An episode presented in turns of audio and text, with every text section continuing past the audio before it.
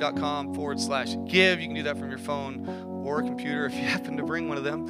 And uh, and so a few different ways to give. I just I had this phrase in this morning as I was on my way here, and, and I would tell you just like just like prayer and just like many other things, so many of the the the, the things God gives us, the commands God gives us uh, are prescriptive, meaning that they are in uh, they are a solution to a problem of our of our sinful nature. Meaning that there is a that, that giving is actually a way to counteract our desire. Come on now, to be a bit selfish with what we have. Come on, I got a three-year-old. I know we are we are born this way, y'all. Like there's there's something about us, and it just never seems to go away, does it?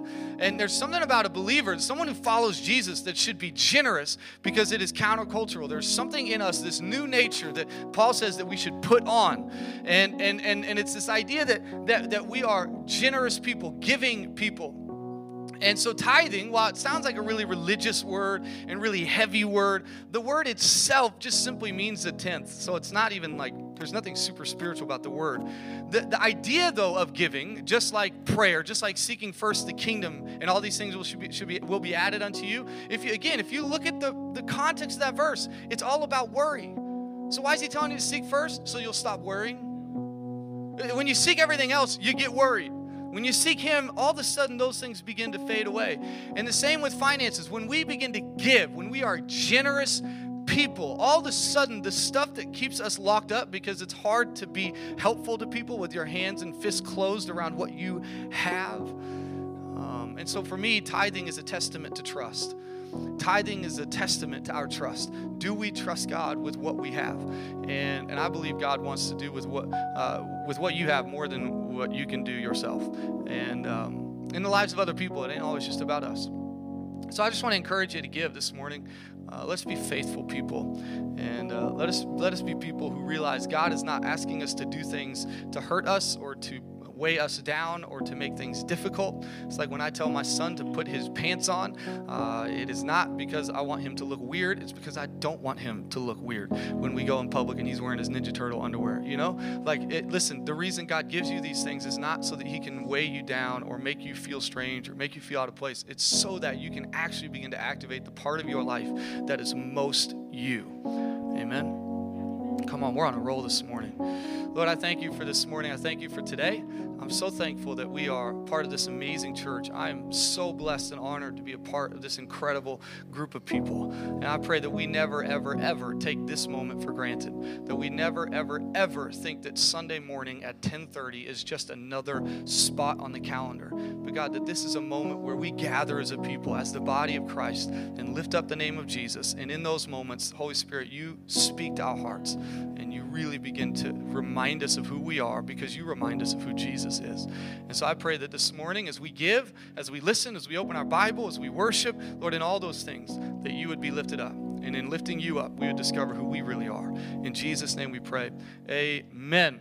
Amen. Amen. Go ahead and give if you'd like worship team thank you guys you're amazing and uh, and if one of the guys could grab that oh amanda look at you thank you very much Thank you so much. Give it up for Amanda, one of our service directors.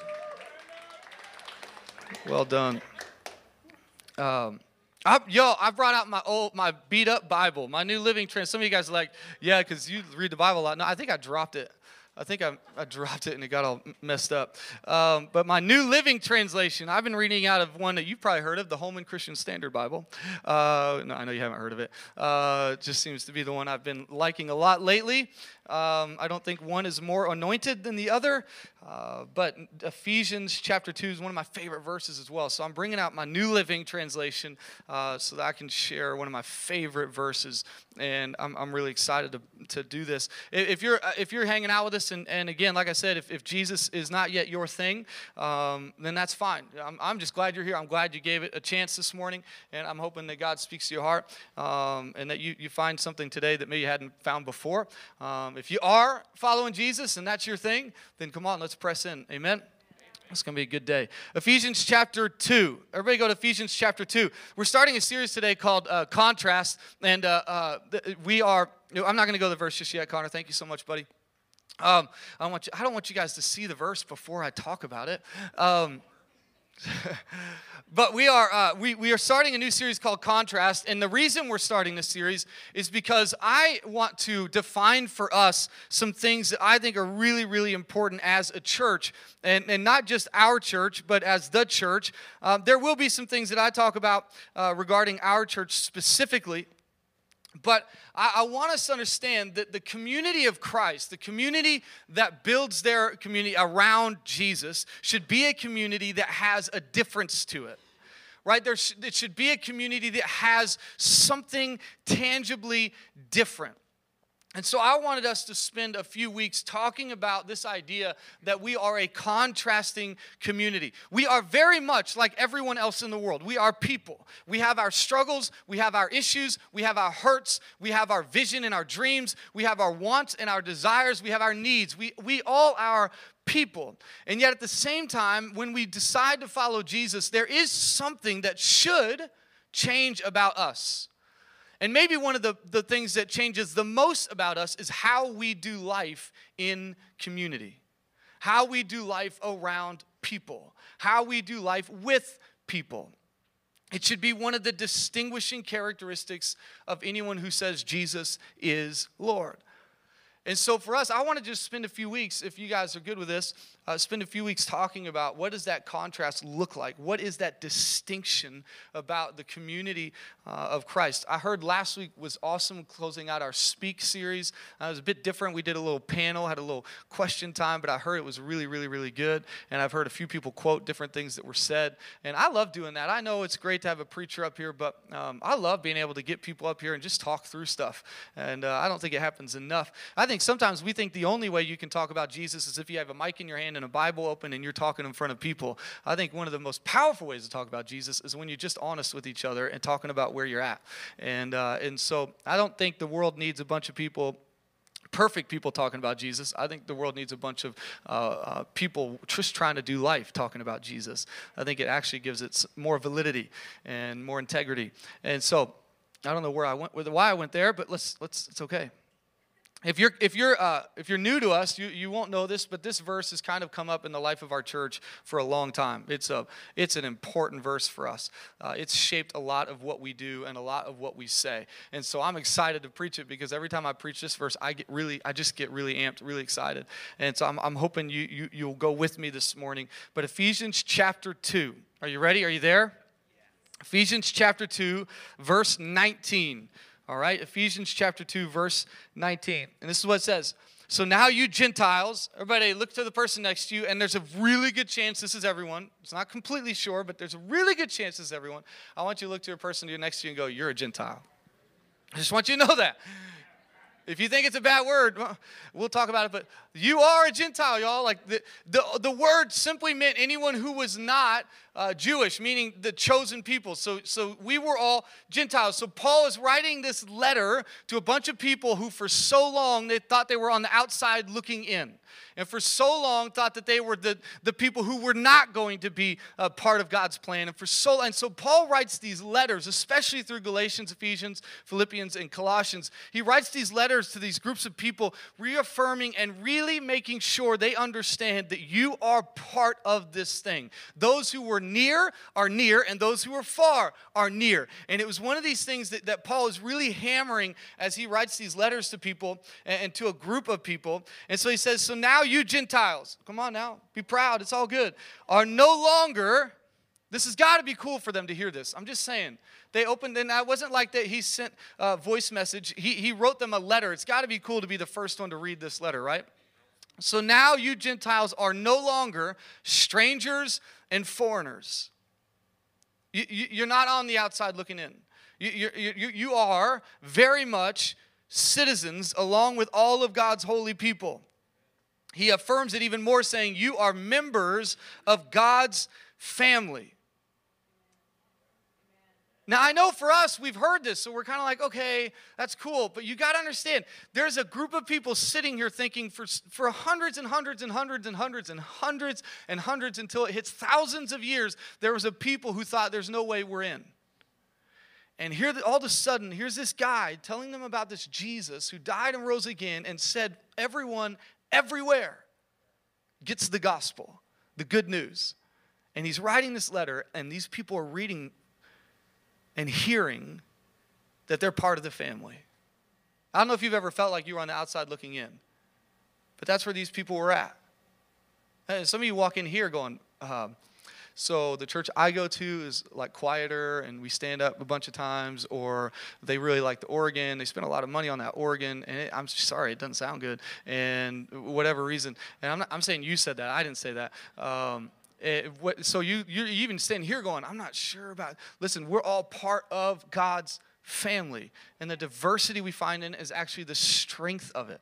Uh, we'll talk about that in a second. You are part of God's family. Verse 20. We are his house. Everybody say, his house. We are his house, built on the foundation of the apostles and the prophets, and the cornerstone, the most important piece, is Jesus himself. We who believe are carefully joined together, becoming a holy temple for the Lord. Through him, you, you Gentiles, I just dare you to walk up to each other on a regular basis. Say, What's up, Gentile? You Gentiles are also joined together as part of this dwelling where God lives by his Spirit. Now, there's a lot happening in that verse, uh, which is, at, but what's one of the most incredible parts of it is that he, he, he mentions the prophets and the apostles, and he mentions Jesus as part of this building, and then he says, and you also are part of that building. Like Jesus, right off the bat, Paul is reminding us that Jesus, right off the bat, is not a respecter of persons, but that he has put in each and every single one of us a distinct calling and purpose to be part of the house of God, that we all would add value to what God is doing. Some of you don't think that's cool. I think that's awesome. That these apostles and prophets that we read about and we hear about, I'm part of the same house. I didn't get like another house. I didn't get sat at the little kids' table. Like I'm part of the house. And Jesus, the cornerstone. Man, that's a cool thing. So, Mary and I, like I told you, Mary and I got to go to San Francisco this past weekend. And um, I didn't tell her we were doing it. We, you know, it's one of those things when, when you're married, you kind of talk about things, and and sometimes there are things that you probably shouldn't do because finances or whatever. And and so it was one of those. We, Meredith and I kept talking about. We hadn't taken a vacation in years and years and years, especially without kids. In fact, the last vacation we took with our child was like one of the worst three days. Like it was terrible. And um, and Mallory was there. She was she knows. And uh, taking your two year old on a subway just it doesn't work. Um, they don't understand understand why they're the thing's moving, but they can't move. And uh, and so it was it was it was rough. So we finally we got away. In fact, one of the things we did was just sit on a grassy hill for like two hours. We didn't even say anything to each other. We were like, this is heaven. And there was like there was water, and you see the Golden Gate Bridge. We're sitting in front of Ghirardelli Square, and we'd gone to Alcatraz. We just were tourists, like all about the tourist thing. Like we weren't trying to find the hidden spots. We just wanted to do what tourists do, and because it's perfectly laid out, this is what you do. And so we did that and, uh, and we just sat on grass. Like, seriously, that's what we did. We sat on some grass and looked at each other and smiled and just felt the touch of God, right? And, um, and so, so we were just hanging out. And, and, and one of the things that you find out, if you've ever, anybody ever stayed in a hotel? All right. And um, now you do the Airbnb thing, and that's cool. But something about a hotel, I think hotels are funny um, and a hotel and a home are incredibly different. Like they want you to feel at home at a hotel, but there's things about a hotel that cannot ever feel like home. Right? Now, some of you think hotels like home because someone else made the bed for you, right? But that, no, like there's something about a hotel, like getting in the elevator. You, you know, getting in an elevator at the hotel and like you don't know if you're supposed to talk to the people that are standing three feet from your face or not. Like, you don't know if you're supposed to hold a conversation. And then you need to say something to your spouse or to your friend, and you're not sure how loud you're supposed to say it. Like, is this library volume or is, is this like party volume? Like, what am I supposed to do? Can I talk normally or not? Please tell me you struggle with this. Right? You, you yeah, well, John, you do that anywhere. And uh, like just now. And like, like you just, you just, you just, and I, you know, you whisper like, you know, like just, eh, You don't want because you know you're talking private stuff, and like if you walk out of your hotel room into those amazingly wide, I mean narrow hallways, right? Like of course you should make them narrow because people are you know five at a time walking through there with suitcases. Like of course you should keep them narrow, and and, and when someone else walks out of their hotel room at the same time you walk out of your hotel room and you're really frustrated by that because you know that means you got to get in the, the, the, elevator with them. And if you were on like us on the 14th floor and some of you think i'm just a bad person doesn't like people but if you're on like the 14th floor you got to go 14 floors of awkward weird silence. And then you get out of the elevator and for some reason you feel like you got to go have a good one right? You didn't say anything the whole way down. And then you get out and you're like, hey, have a good time, okay? Uh, yeah. And uh, it's just a weird, like, it's hotels are weird, man. Like at a hotel, if you walk into your hotel room and never come out, nobody's gonna say anything. In fact, people might be happy about it. Right? Like you just go in your hotel room, you just you just stay there. Ain't nobody gonna say anything. If I, if you do that in a house, if you walk into your house, if I walked into my house on a Tuesday afternoon and just walked in and walked straight to the bedroom, closed the door, and didn't come out, I hope my wife thought something was wrong. Right? Like, I would hope that's not normal. It, it, it, like, there's something different about a hotel and a home. There's something about a home that requires of us this, this willingness to participate in the life of anyone else who is in that home this willingness and desire to actually do life together. Like if, if, at a hotel, if I just walked into the restaurant and sat at someone else's table and said, What's up, y'all? Like that would be weird. But if I walked into my house and my wife and my kid are sitting at the table, I would join them and that would be completely and totally normal. There's something different about a hotel and a house. And I actually think that the church should feel much more like a home than a hotel. Like, I, I don't want a church where we go our separate ways on a Sunday and we lock ourselves in our room and nobody notices. I, I, don't want us to walk out of our hotel room and see someone else walk out of their hotel room and go, Well, I don't dress like them, talk like them, walk like them. I don't like their luggage, and I'm pretty sure they don't like me, so I'm not going to go. No, that's not, I want this to be a home where you are forced to participate in the life that is happening underneath this home because in a home, we all contribute to the life of that home. And the thing about a hotel that's also strange is you can have hundreds and hundreds of people together but not together. Like, I didn't walk away from this three day weekend staying at the same hotel for three nights, and like with new friends. And, and I know maybe I should have just tried harder. I don't know.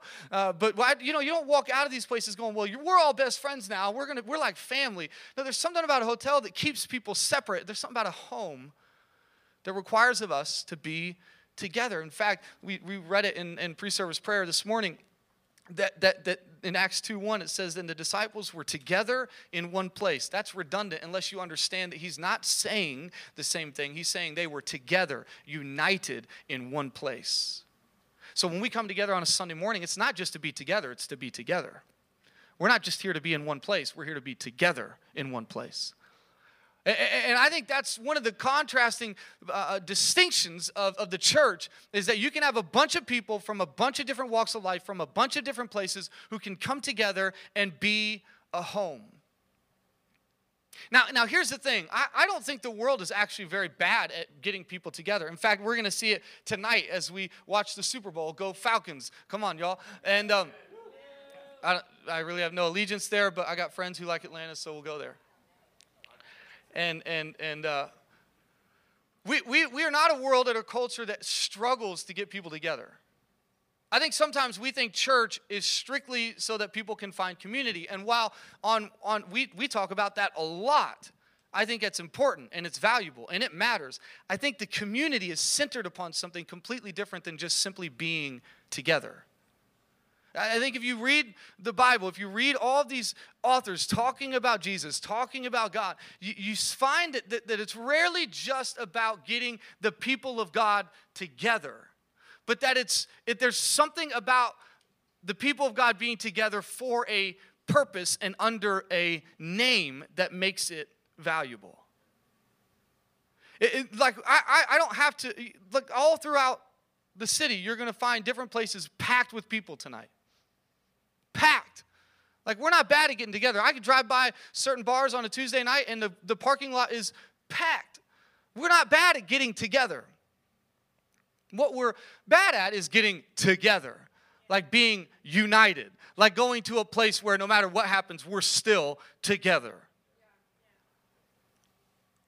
And, what I've found is that, that, that what we really want when we come together is not just a place where other people are. Like, like, like if someone just showed up here on a Sunday morning and was like, you know, I just needed a place that where other people were on Sunday at a 10:30, like I think there's other options.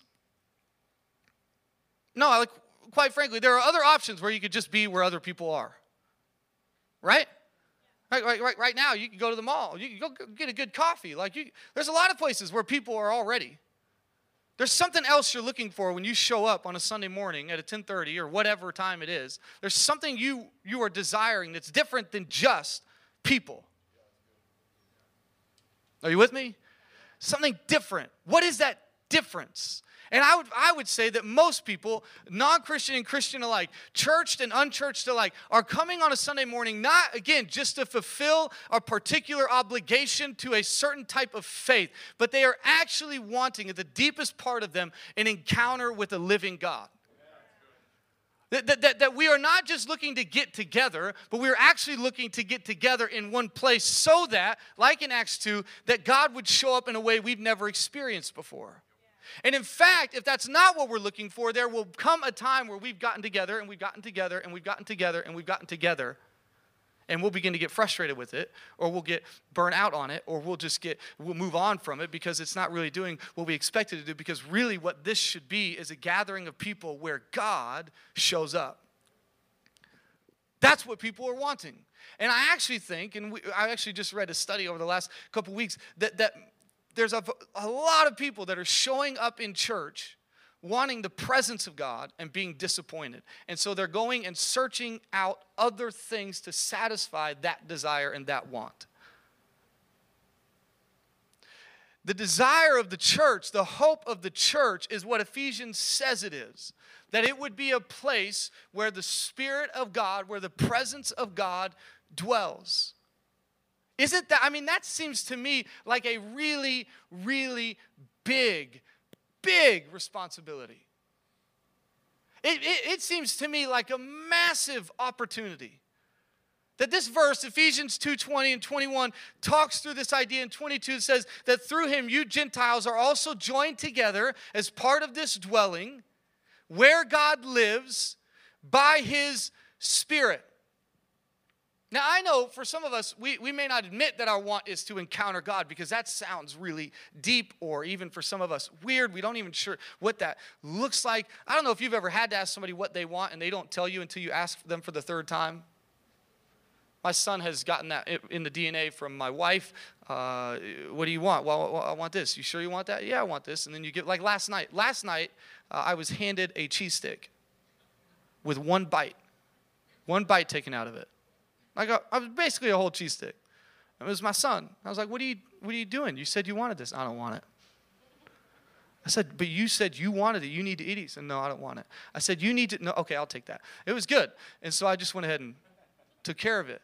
But so many of us, we're not sure what we want. But I would tell you this, and I would just venture to guess that yes, you want to be together with people, but what you really want on a Sunday morning, but really, whether you meet at a dinner party or Sunday morning at church or whether you're having coffee with someone, what you really want when you gather with people who call Jesus Lord, those people who say that God is living and active in our lives, what we really want in those moments is to encounter something different than what we encounter when we're with other people.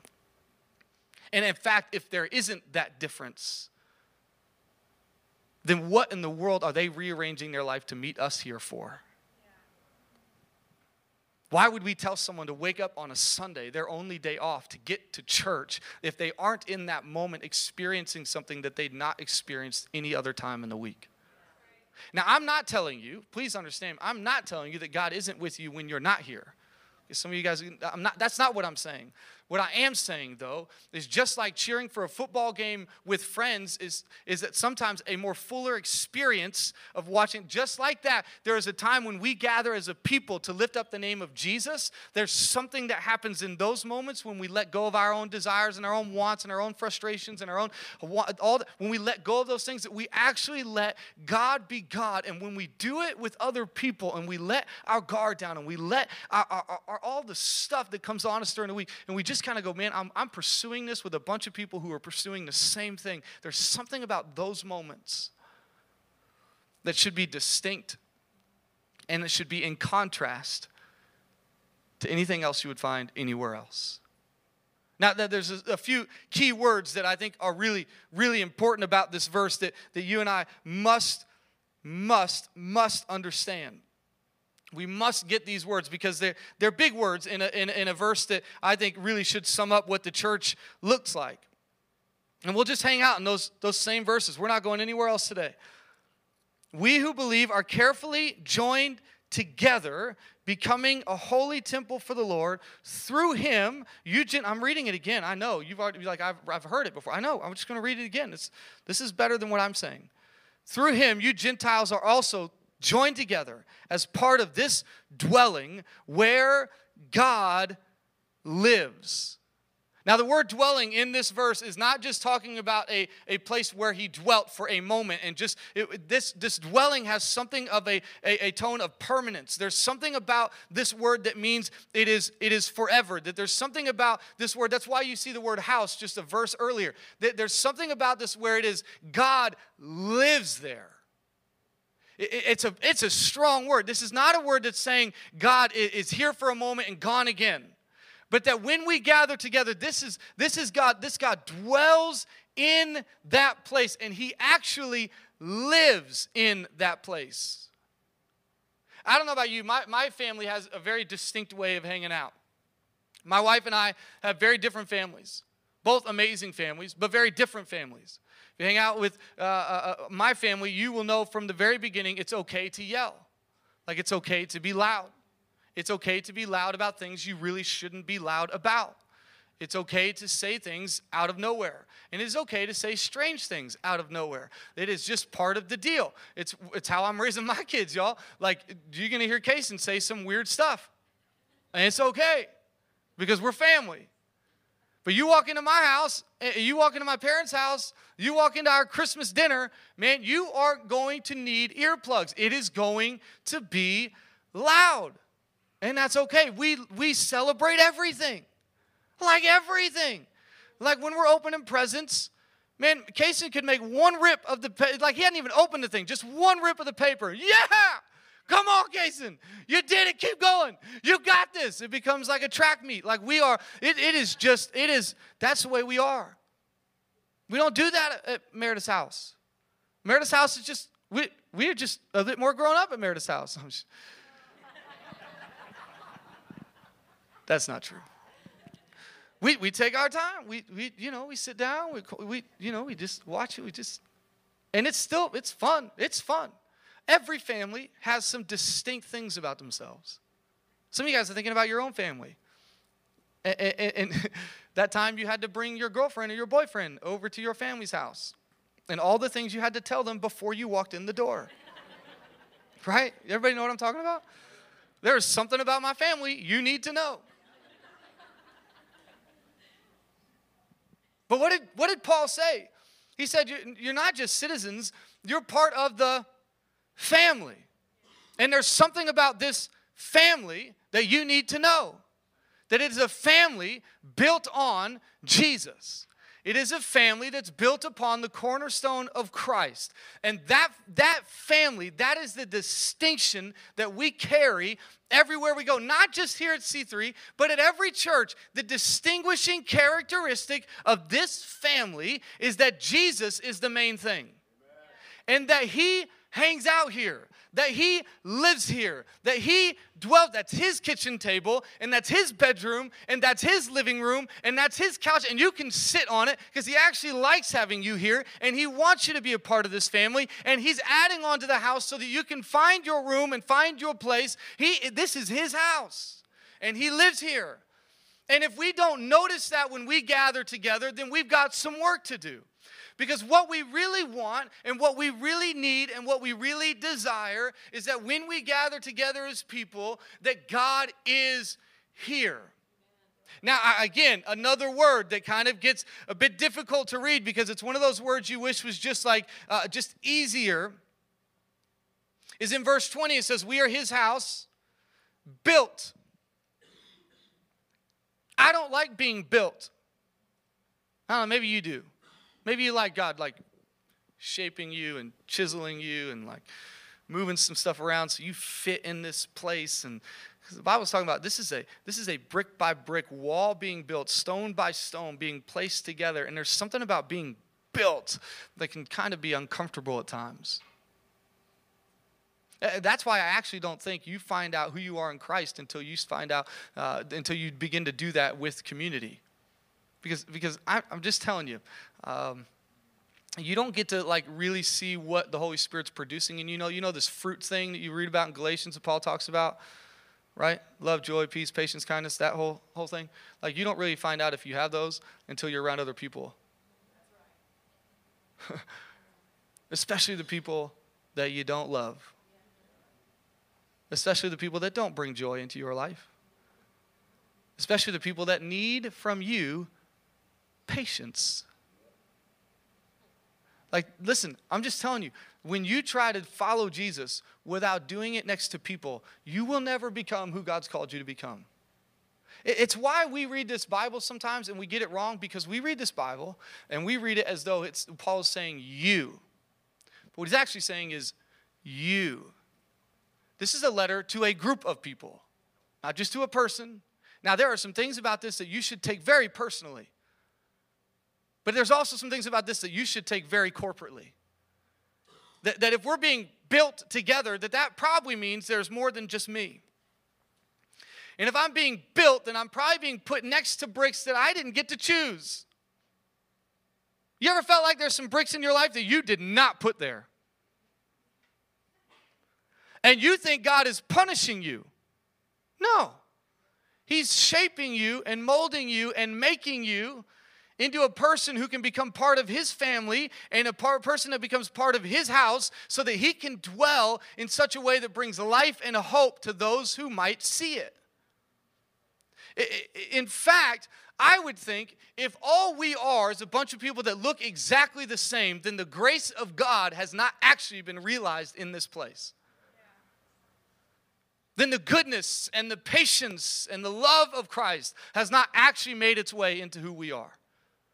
Because the diversity of the church, the different ages and the different backgrounds and the different seasons and the different struggles and the different views on things and the different the, the, the, the diversity of it is what makes it so amazing that somehow all these people who are very different, who have very different wants and have very different vision and have very different political views and have very different backgrounds and have very different stuff going on and very di- man the thing that makes it so amazing is that all of those people can get in one place and be united around one thing and that's the grace and good news of Jesus Christ. This should be a place where people feel like they can come in and experience God and realize that they are different, and that's a good thing. And that's a good thing. In fact, Paul goes on in Ephesians to say, when you do what you're called to do, it helps me do what I'm called to do. It's really important that you do what you're called to do, not what I'm called to do. And it's really important that I do what I'm called to do and not what you're called to do.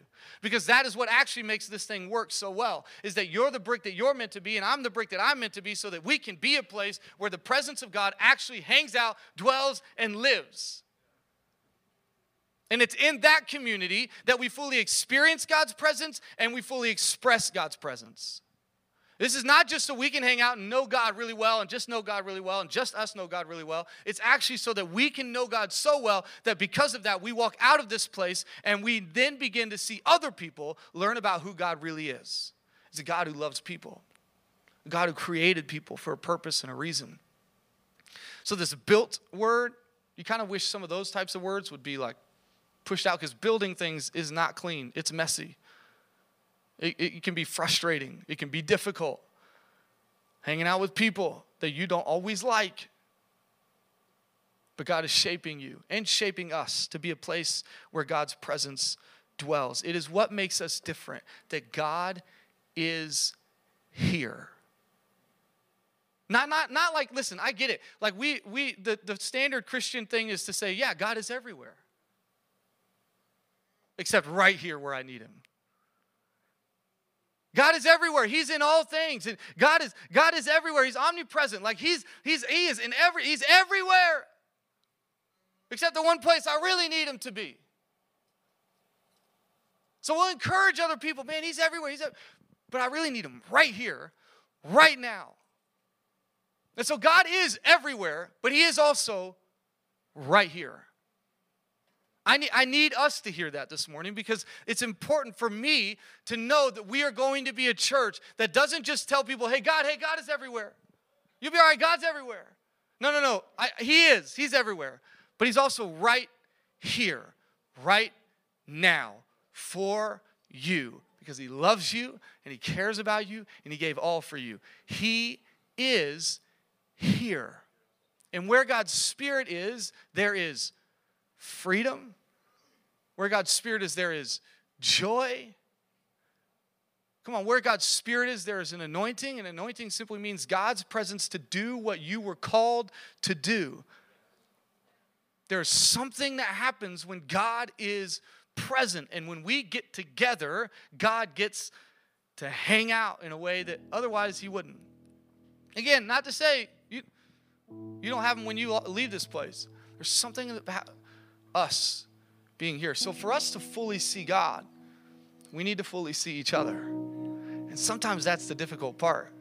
Sometimes we would rather just hang out with God by ourselves. Sometimes we'd rather just do our thing by ourselves, hang out. God, you just show up here. But and God goes, Well, yeah, no, that's cool. I'm gonna hang out. I'm here. Like we're hanging out. But I need you to go get with people because there's someone who's gonna sit next to you today that just needs to see you lift your hands in worship and surrender. Because they need to know that, I can be trusted like that. There's someone who's, who's going to hang out with you this morning who's never had someone shake their hands when they walk in a building. For some reason, they just always seem to be the odd man out. And you're going to find them, and you're going to shake their hand. Maybe, maybe you're going to give them a hug if you're that kind of person. And, and, and they're going to, for the first time, sense that, that there's something different about this place. They, I need you to go and show up because, because there's going to be some songs played and there's going to be some moments where, where I really want to speak to someone's heart. And I, I need them to know that other people are listening intently and pursuing Him purposefully and full on, just like I want them to. I need them to know and see that there are other people with the same wants and same needs and same hurts and same pains and same frustrations. And I need them to know that it is not about them. It is not about those hurts and pains and backgrounds and struggles and sins and addictions and, and, and, frustrations and failures. It is not about that. It is about the simple fact that Jesus Christ is the cornerstone. And because of that, we can all be added to the house where God's presence will dwell. And in that presence is freedom. And in that presence is a fullness of joy. And in that presence is, a, is an understanding of who we really are. And in that presence is identity. And in that presence is hope. And in that presence is a fruit that's produced. And in that presence is a gift that is given. And in that presence, there's something different. And I'm not saying God shows up the same way every time.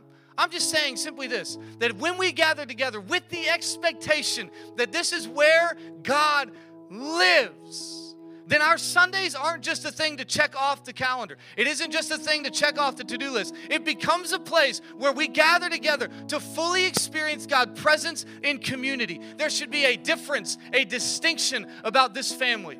Let us never be a church where we are a hotel. Let us never be a church where we open the door to see if anyone else is already in the hallway. Let us always be a church where the door is open because we know that the people that live in this house, they are for me. They have my back. They want nothing more than for us to experience the presence and reality of God. Listen, I don't care where you came from. Not because I don't care about you, but because I don't think that defines you. I don't care where you've been. I don't care. if Last night was a long night. You, you are not part of this family because you had a good night. You're not part of this family because you got no struggles. You aren't part of this family because you figured it all out. You're part of this family because Jesus died and rose again and said, I'm going to build this house upon my qualifications. I'm going to build this house upon what I've done, not upon what you can do, not upon what you have done or will do. I'm building this house upon me and only me. I'm the cornerstone. And everything is built off of that. Everything comes out of that. Everything is built out of that understanding that Jesus made a way, and He's the only one who could make a way, and He's the only one who could be a cornerstone in a house of imperfect people, but still make it a place where God resides. God dwells here not because you're perfect, but because you've surrendered, because you've given all because you said Jesus is the only one who's made a way. And I'm going to be a brick in that house. I'm going to be built into that house. I'm going to be built into that home. And I'm not going to allow where I'm struggling to mess that up. How important it is for us to be together. Let us be a church that is a home. We notice when people don't come out of their, their room for a few minutes. We would notice when the chair isn't is, is empty and no one there's no one sitting there at dinner time. That we, we, we actually hope that when people walk in the house, people are lifted up and their joy is refreshed and their heart is renewed. That they're not coming home from work and they're going, Man, I, I don't want to walk in the house. But no, they, they're going, Man, I've had a long week, so I need to go to church. Because that's where home's at. I need to sit at that table. I need to get to that dinner party. Let me tell you something. This is not just about church where we got music. When you go to dinner party, man, there should be something about that moment that is different.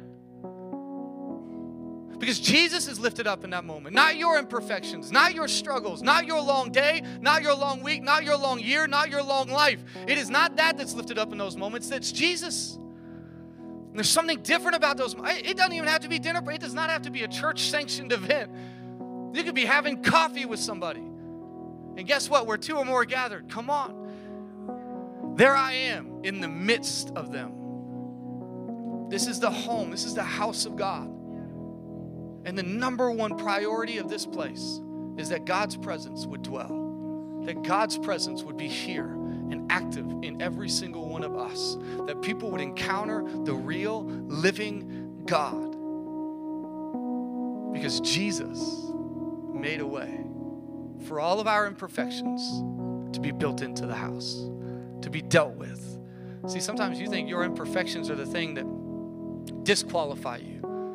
I, I, I would actually say that it's actually those imperfections that God begins to shape and use and get rid of and move on and sh- just begin to mold a bit differently. And, and actually, that little jutted part out of you, that, that little piece that you just think always just stands out and people always notice, that actually fits perfectly up against this other person who just seems to have that part that they always think is missing, that they always think doesn't work, that they always think is just, and, and God is able to functionally put that thing together carefully so that God's Spirit could dwell in your imperfection, in your struggles, and go, I'm here in the midst of all of it.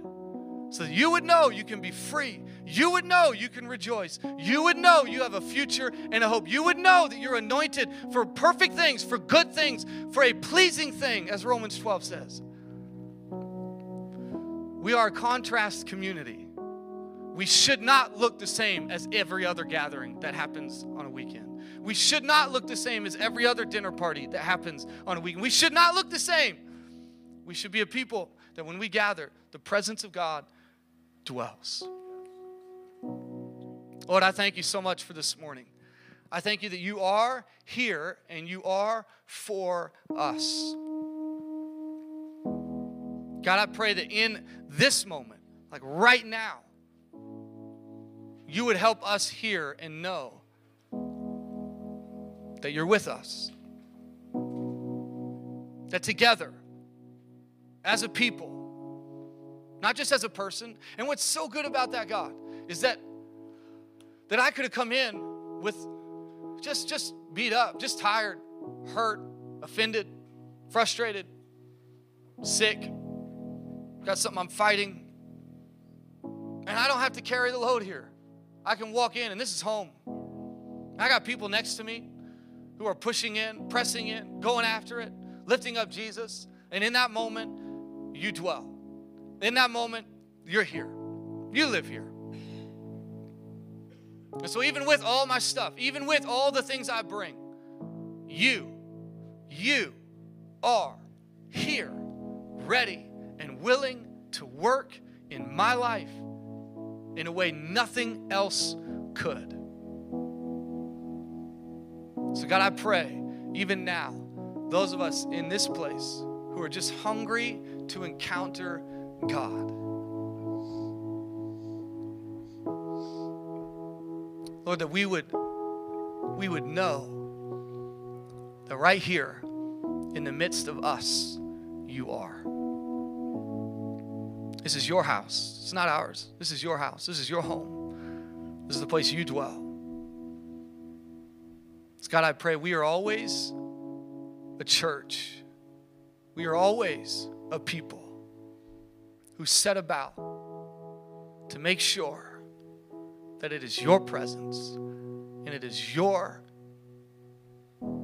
power and it is your freedom that is experienced that is known, that is seen, that is felt, so that people can walk out of this place knowing, God, you are with them, and so they can take courage. They can live with a full heart because you have not left them and you have not forsaken them. And every Sunday morning, every Wednesday night, every Tuesday afternoon, when we gather together, any time we gather together, it is a testimony to the fact that you are with us.